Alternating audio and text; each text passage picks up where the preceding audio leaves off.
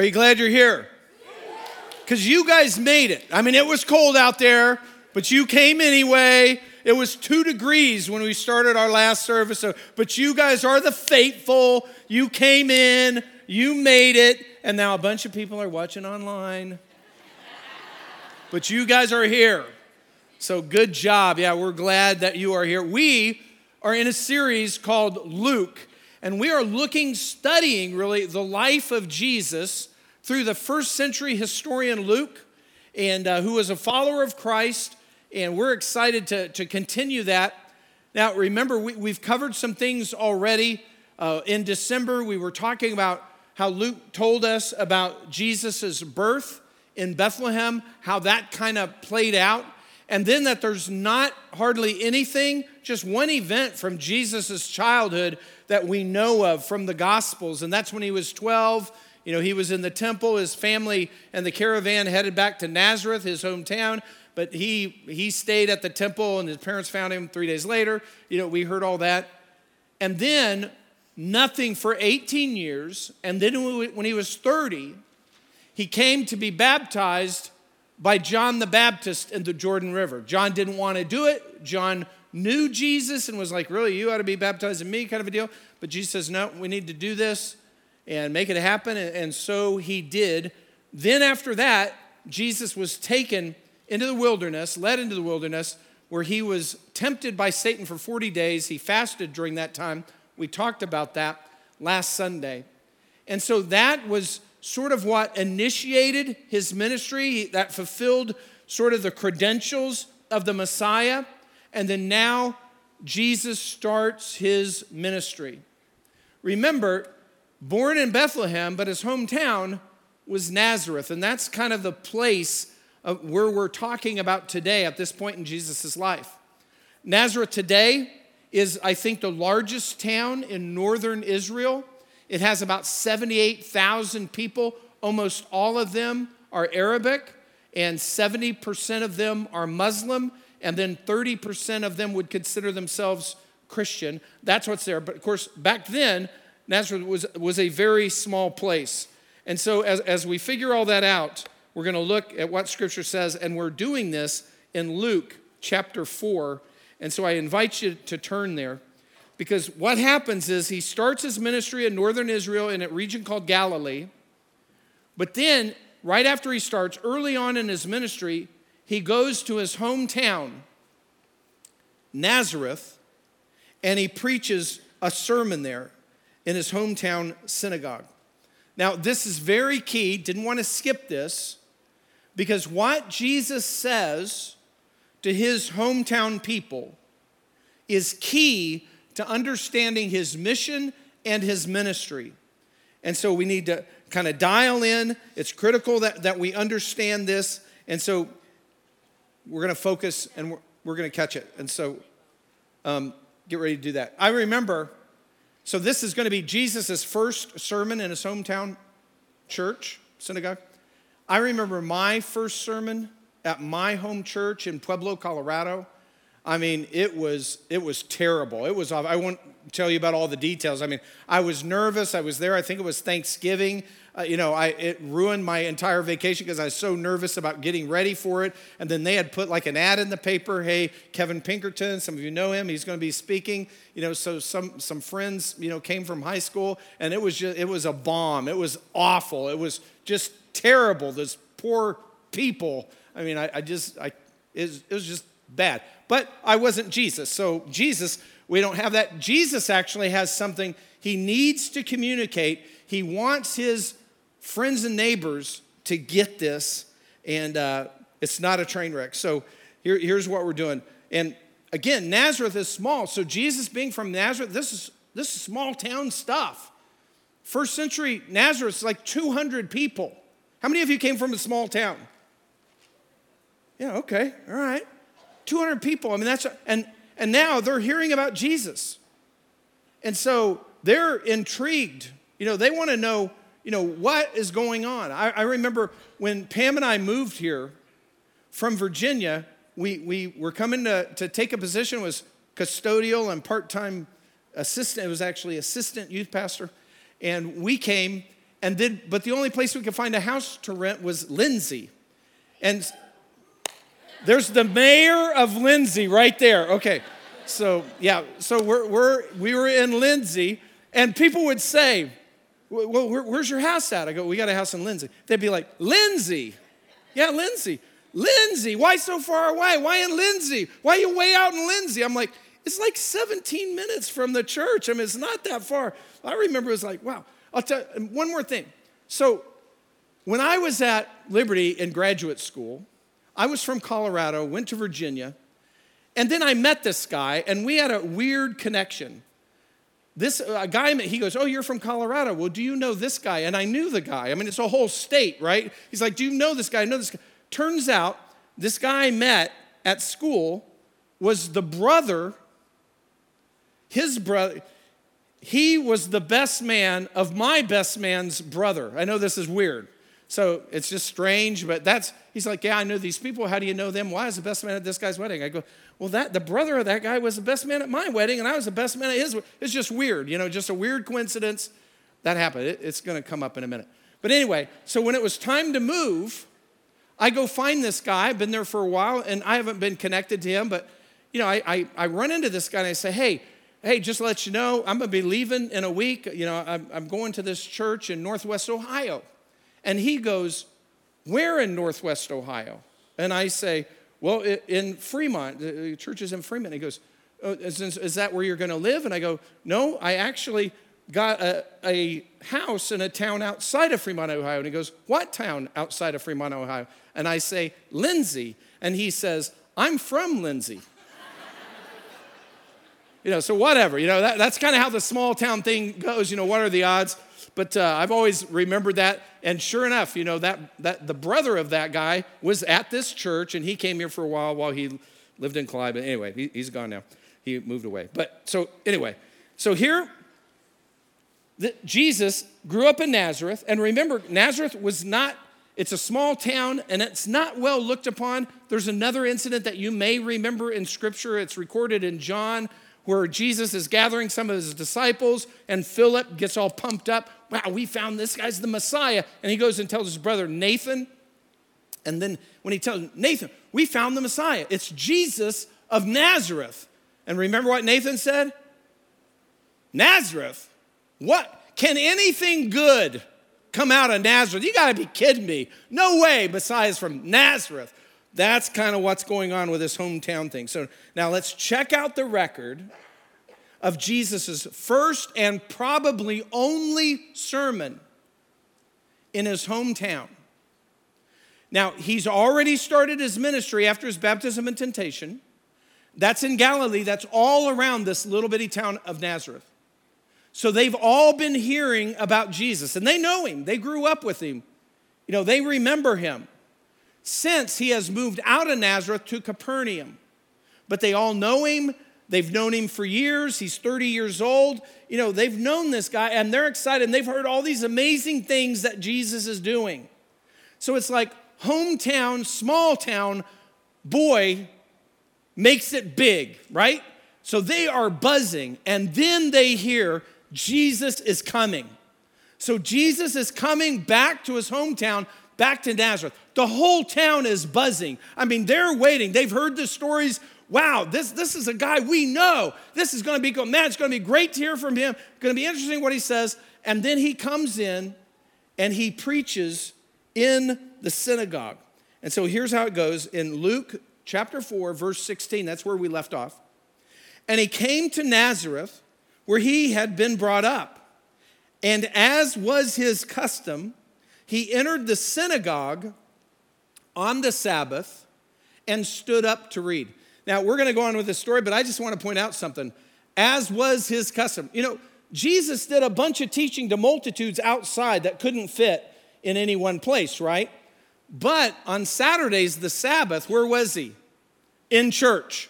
I mean, and so for you guys, what? I'm not saying that. I'm just saying Jesus would have been in church, but whatever, go on. But, and so, He's doing this, and this would have been a smaller synagogue, and it would have been packed out because people living around here, if they heard, everybody's packing in. Nobody from Nazareth's missing this. They're all here. It's a very small synagogue. I say small, but it's not super tiny, because in order to even have a synagogue, you had to have at least 10 Jewish men and their families a part of it. So that's the minimum. But I mean, this day, everybody's packed in. He's back at the synagogue that he attended as a kid, and they're happy to see him, and they're sort of honoring him as a visiting rabbi. Verse 19. And the book, or scroll, and the scroll of the prophet Isaiah was handed to him. And he opened the scroll and found the place where it was written. Now he's reading Isaiah. The Spirit of the Lord is upon me, because he anointed me to preach the gospel to the poor. And poor means poor, but primarily poor means poor of spirit, and we find that out all through Jesus' ministry. So talking about the poor of spirit, although people sometimes use that to justify prosperity gospel and liberation theology, it's really poor in spirit. That's what he's talking about. Jesus continues, Spirit of the Lord is upon me, because he anointed me to preach the gospel to the poor.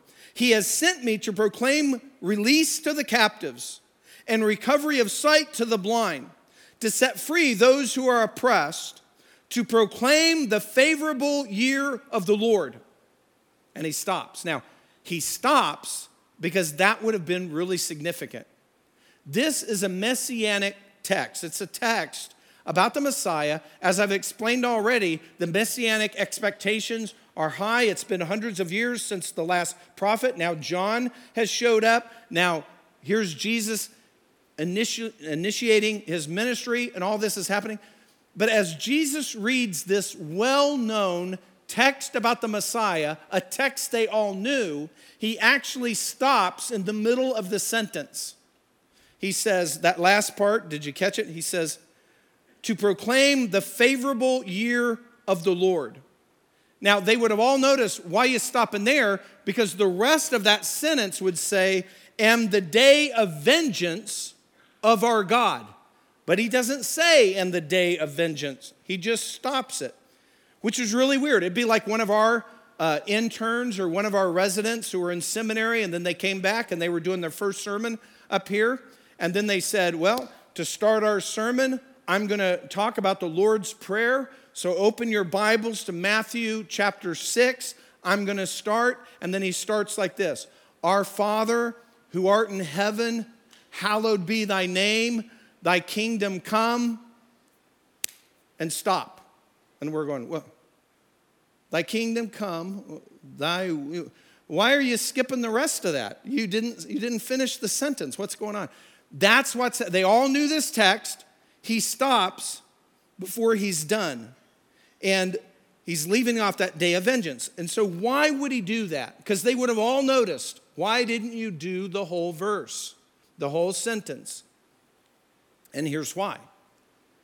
Because he came to proclaim the favorable day of the Lord. He's there in grace, his first coming.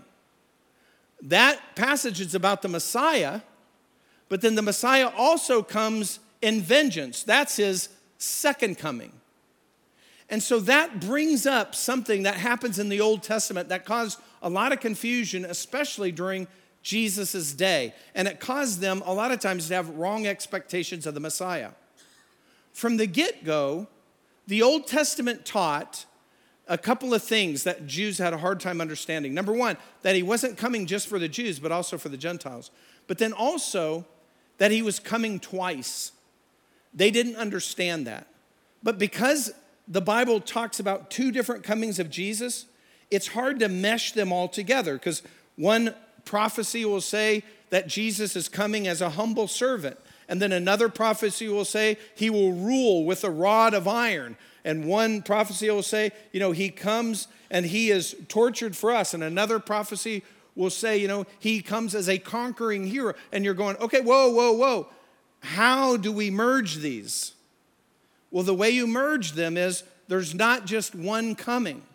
The Old Testament taught that Jesus, the Messiah, they didn't know his name then, that the Messiah would come, the Christ would come, and then he would be cut off, Daniel chapter 9, and then he would reappear.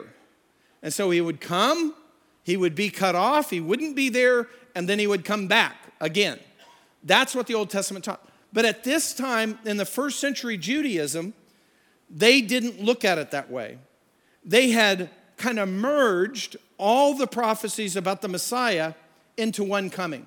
A way to explain it would be like this. If you're traveling out west, and then you're on a road and you see a mountain range. We have a picture of that. You know, you're traveling along, you see a mountain range in the distance.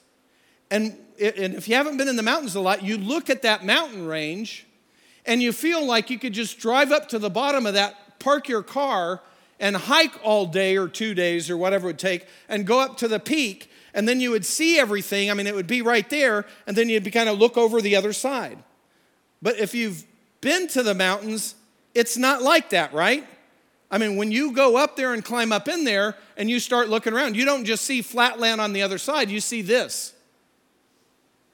Just mountains and mountains and mountains. And just getting up to that peak, you're going through a whole bunch of mountains that you didn't notice. So here's the deal, here's the analogy.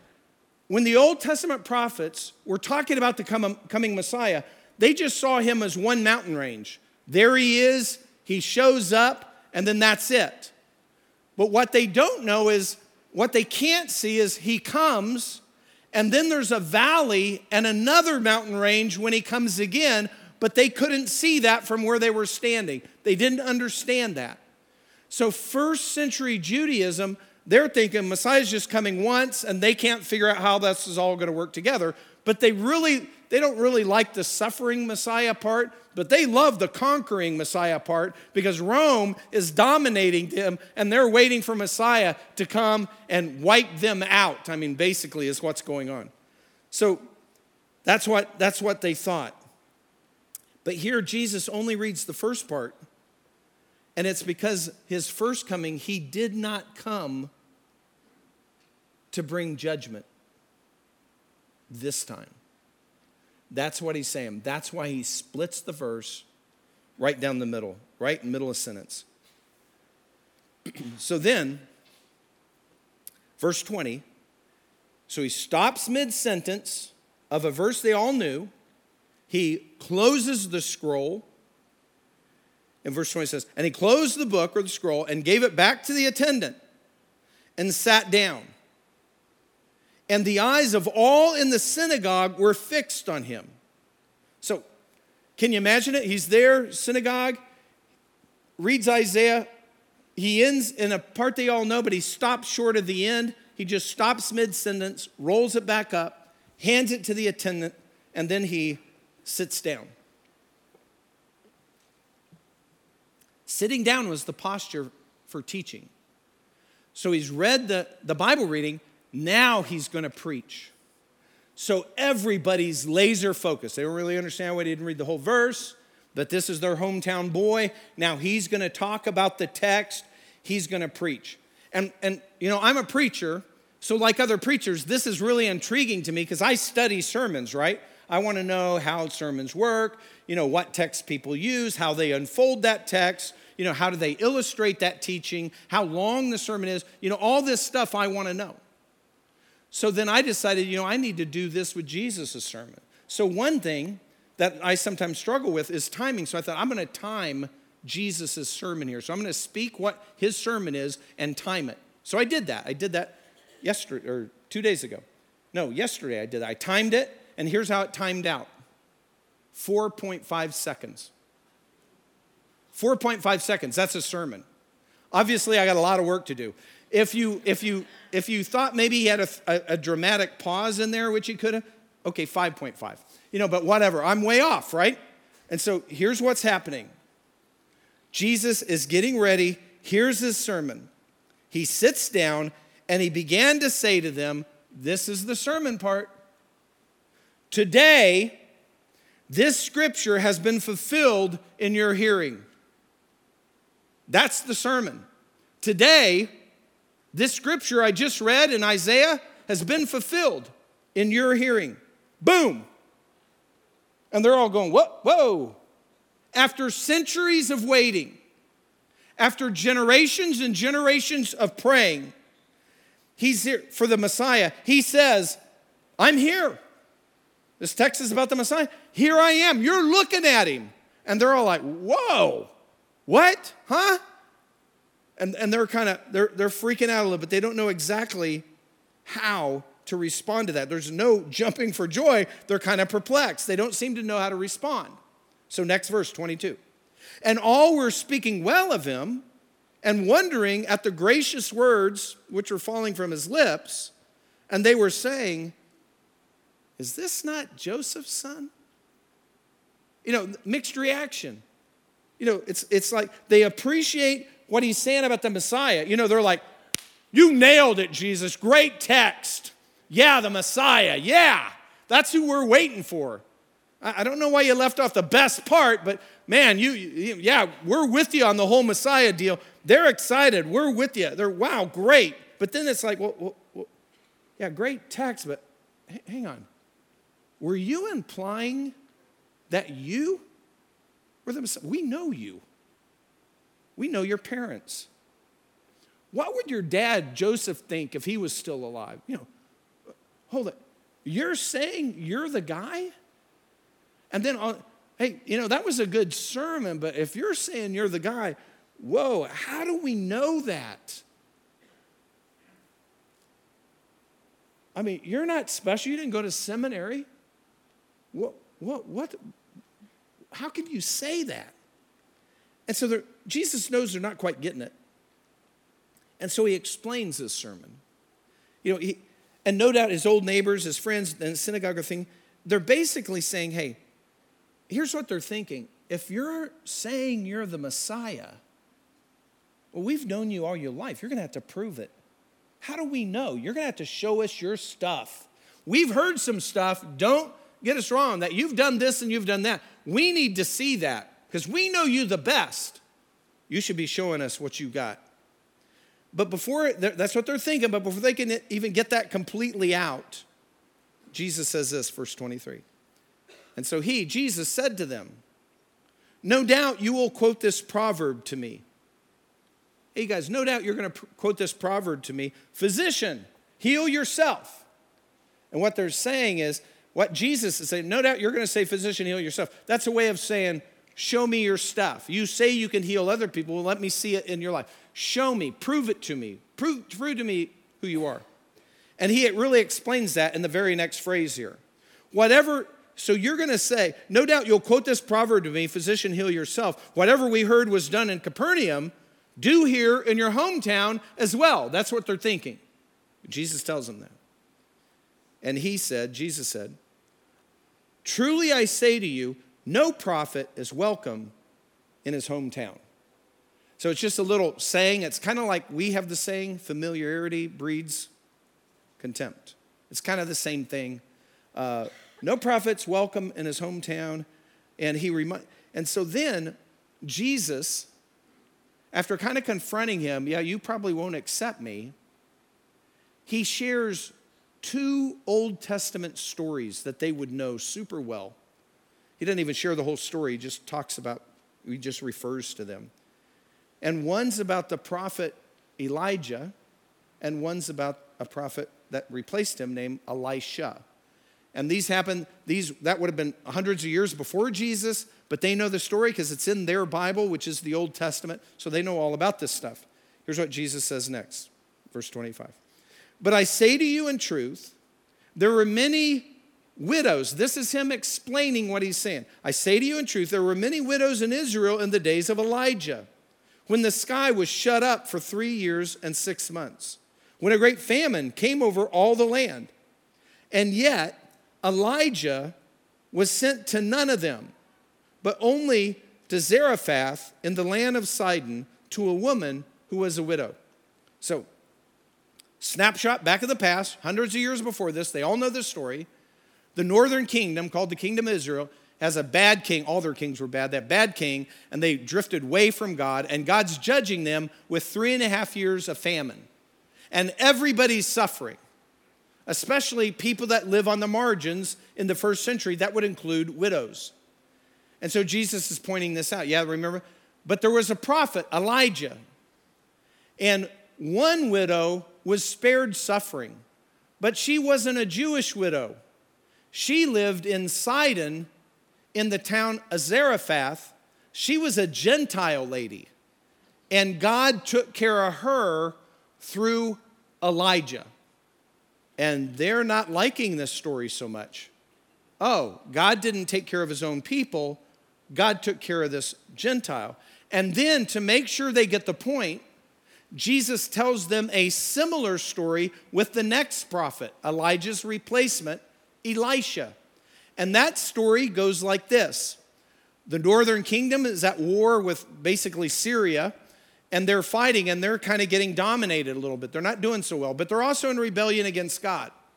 Well, there's a guy that lived in Syria. His name was Naaman. He was a great man. He was a rich man. He was like the general of the army of Syria. Not the king, but the general, but he had it made.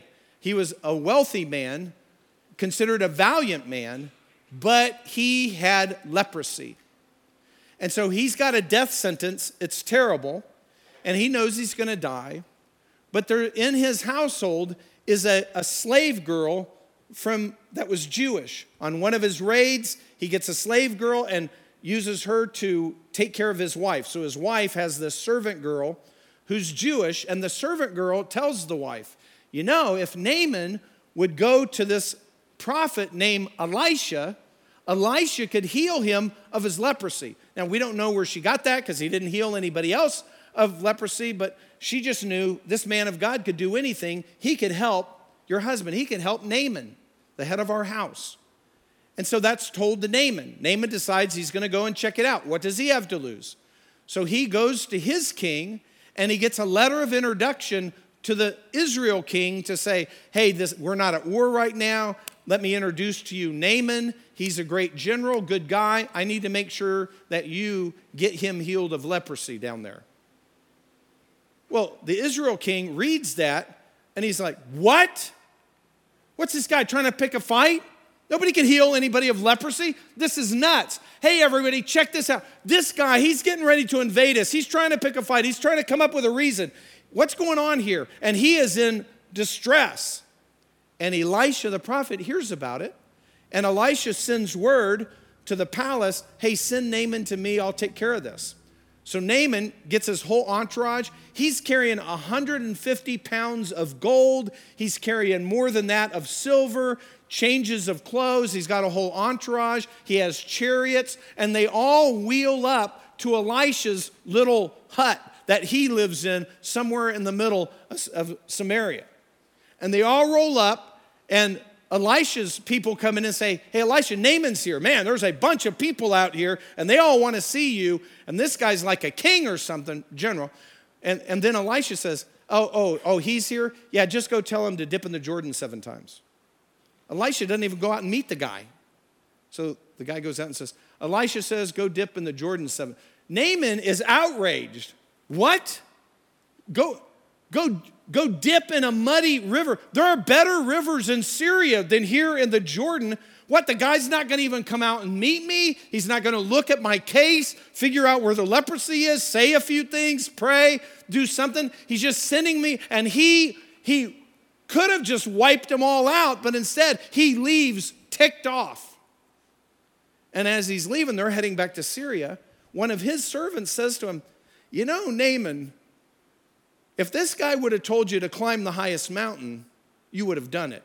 If this guy would have told you to swim by yourself across the Sea of Galilee, you would have done it. But he says dip in the river 7 times, and you're mad. Maybe you should try it. And so they haven't left yet, so he goes over to the Jordan, takes his whole entourage, he dips 7 times, boom, no leprosy. So he's so freaked out, he goes back to Elisha and says, hey, it worked. Here, take this gold, take this silver. You know, I want to reward you. Thank you very much. And Elisha says, no, I don't want anything. And he's like, what? And so he ends up taking some dirt because he says, I'm never going to worship any other God but Yahweh. And so he leaves. And so now Jesus is talking about this. So here's how he says it. As he continues here, he says, Verse 27, and there were many lepers in Israel in the time of Elisha the prophet, and none of them was cleansed, but only Naaman the Syrian. And the people in the synagogue at Nazareth, they're hearing this. They didn't like the first story. They don't like the second story even more. I mean, they're like, okay, because they're getting, hey, we're the closest to you. We should have first dibs on you. But you're telling these stories where not only not us, but all of Israel doesn't get first dibs on God. You're telling us two stories where when people of Israel were suffering, you actually blessed people who were Gentiles and they became followers of you. We don't like this. Messiah is supposed to come and wipe out Rome. And you're telling us he's coming for everybody to help everybody.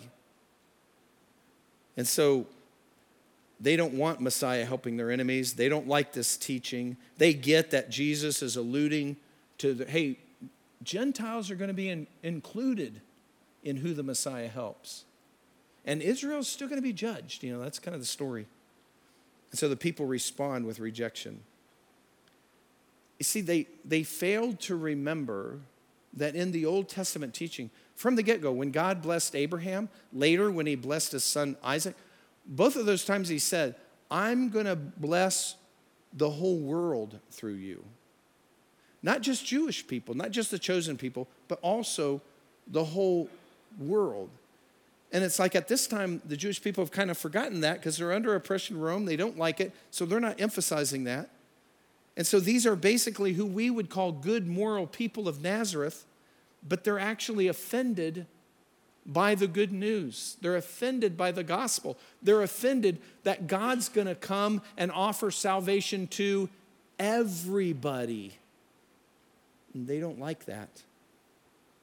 And really, same thing happens today. You see, today, even some religious people are actually offended by the gospel. Because here's the way religious people think. I'm going to be religious, and I believe in Jesus. I like Jesus. And I'm going to do whatever the religion says. I'm going to do a bunch of good stuff.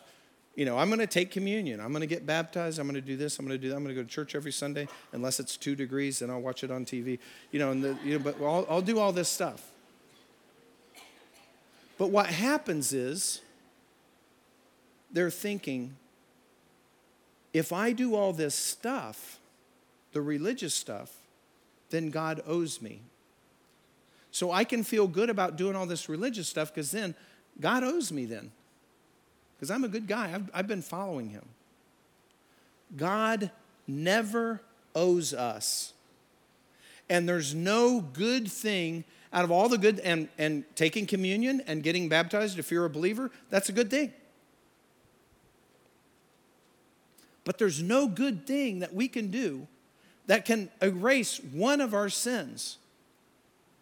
And our sin is such an affront to God. It's so vile, so evil, especially in the sight of a holy and righteous God, that our sin deserves eternal punishment.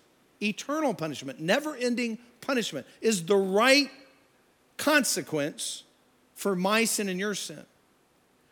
But this also is offensive to people in our culture. When you say, even to religious people or non-religious people, when you say, you're wrong, there's different ways you approach it. If you say, hey, everybody sins, they go, yeah, everybody sins, nobody's perfect, I get it. But when you tell somebody, no, what I'm saying is, the decisions you've made to sin, the things that you've done in your life, a holy and righteous, perfect judge would say that deserves eternal punishment, separated from God in a place called hell that never ends. That's what you deserve. That's offensive. That's why when I say that, I usually start out by saying, that's what I deserve. And you do too. That's what God's telling us. That's what Jesus is teaching here. We all need God's grace. And the only thing we need to receive God's grace is need. You know, we have to know that we have a need. We have to know that we're helpless without it. We have to know that there's nothing we can do in and of ourselves to help us. It's just that. And so they respond badly. Verse 28 continues, and all the people in the synagogue were filled with rage. Rage. After the two stories. Hey, remember Elijah and the widow? Remember Elisha and Naaman? They're mad. They're filled with rage as they heard these things. And what are they raging about? They're in a rage because the Gentiles can receive the grace of God too when a Messiah comes. They don't like it. Verse 29, and they got up and they drove him out of the city. They escorted him out of the synagogue through the city. They led him up to the brow of a hill on which their city had been built in order to throw him down the cliff. They're trying to kill him. They're trying to execute him on the spot. And the last verse says, but passing through their midst, he went his way. Now, we don't know if that was a miracle thing or he just stared him down or whatever, but he leaves. They can't throw him off the cliff. And here's the problem. Most people today think they can be sort of neutral on Jesus. By neutral is, here's what people in our culture say. I like Jesus. They say, I like Jesus. I'm good with Jesus. But when they're saying that, they don't know much about Jesus, and they've kind of interpreted Jesus the way they like to think of Jesus. Yeah, I think Jesus was cool. I think Jesus would have, he would have kind of liked me. I'm not perfect, but I think Jesus would like, And I'm good with Jesus. But they have no intention of submitting their life to Jesus, what Jesus says, how we should live. So they're good with Jesus, but they don't want to follow Jesus, not seriously. And so they think they could be kind of neutral on Jesus. Nobody can be neutral on Jesus. Either you recognize him, who he is, God in human flesh, who drastically offered up his own life and died to pay for our sins. He had none of his own, to pay for our sins, to make a way that we could be forgiven, but our sins could still be punished and thus satisfy God's wrath, satisfy perfect judgment. But we can only get that through belief. You cannot be neutral on Jesus. You have to be all in. It's Jesus and only Jesus. John starts his gospel. In John 1:12, it's almost like the key verse for the entire gospel. It says this. It says, but as many as received him, to them he gave the right to become children of God. Who gets that right? To as many as received him. Even to those who believe in his name. We have to receive Jesus for who he is, the Messiah, the God-man who died for our sins. If we receive Jesus, we become the children of God. And how do we do that? Through belief, through trusting that Jesus was who he said he was and still is, and what he did. He died on the cross to pay for our sins so we wouldn't have to, but we only get that credited to our account through faith, through belief, through trusting in him. That's the most important decision anybody can ever make. And so we're going to close a little different. We're not going to have a song. I'm just going to dismiss in prayer in just a minute. But before I do that, I just want to challenge you a little bit. Have you received Jesus? This whole story, his hometown rejected him. Not only that, they were so mad they wanted to kill him. They didn't like his message. They didn't like we all need grace. Have you come to a point in your life where you've received Jesus through belief, through faith? Because that's the most important decision you'll ever make. And so if you're fuzzy on that, if you question that, if you're not sure, you need to nail that down. After I pray, room 1, which is that room that you can see right there, pastors will be there, and just come and If you have questions, if you're not sure about some stuff, if it's not nailed down, come and ask the question. We're all friends here. It's okay. Just come and ask the question, and we'll try to answer any question you have. But don't ignore it. Don't try to be neutral. Don't try to just go on with your life and live your own way, because that will lead you to separation from God forever. Because when he comes back in judgment, there's no second chances. And we don't know when that's going to happen. We don't know how long this valley's going to last. So time is of the essence. Let's stand together.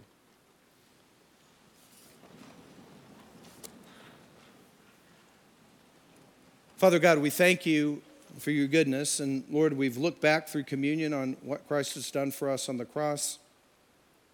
And we've been looking back at his first, maybe only sermon in his hometown. Now that wasn't received well. Father, we pray that all of us here would receive that message, that we would receive Jesus. All of us. And those of us that have already come to this point, that we're trusting in you, Lord, we're all praying right now that our friends and neighbors and people that we know who are here standing with us that haven't come to that point, that you would draw them to yourself, that you would touch their heart, that you would help them to see, that you would help them get their questions answered, whatever they need to take that step and put their faith only in your Son, Jesus. God, move in our hearts and help those of us who are believers, and it's only by grace. We don't deserve it. Lord, help us to keep proclaiming your message to the people we care about all around us. In Christ's name we pray. Amen.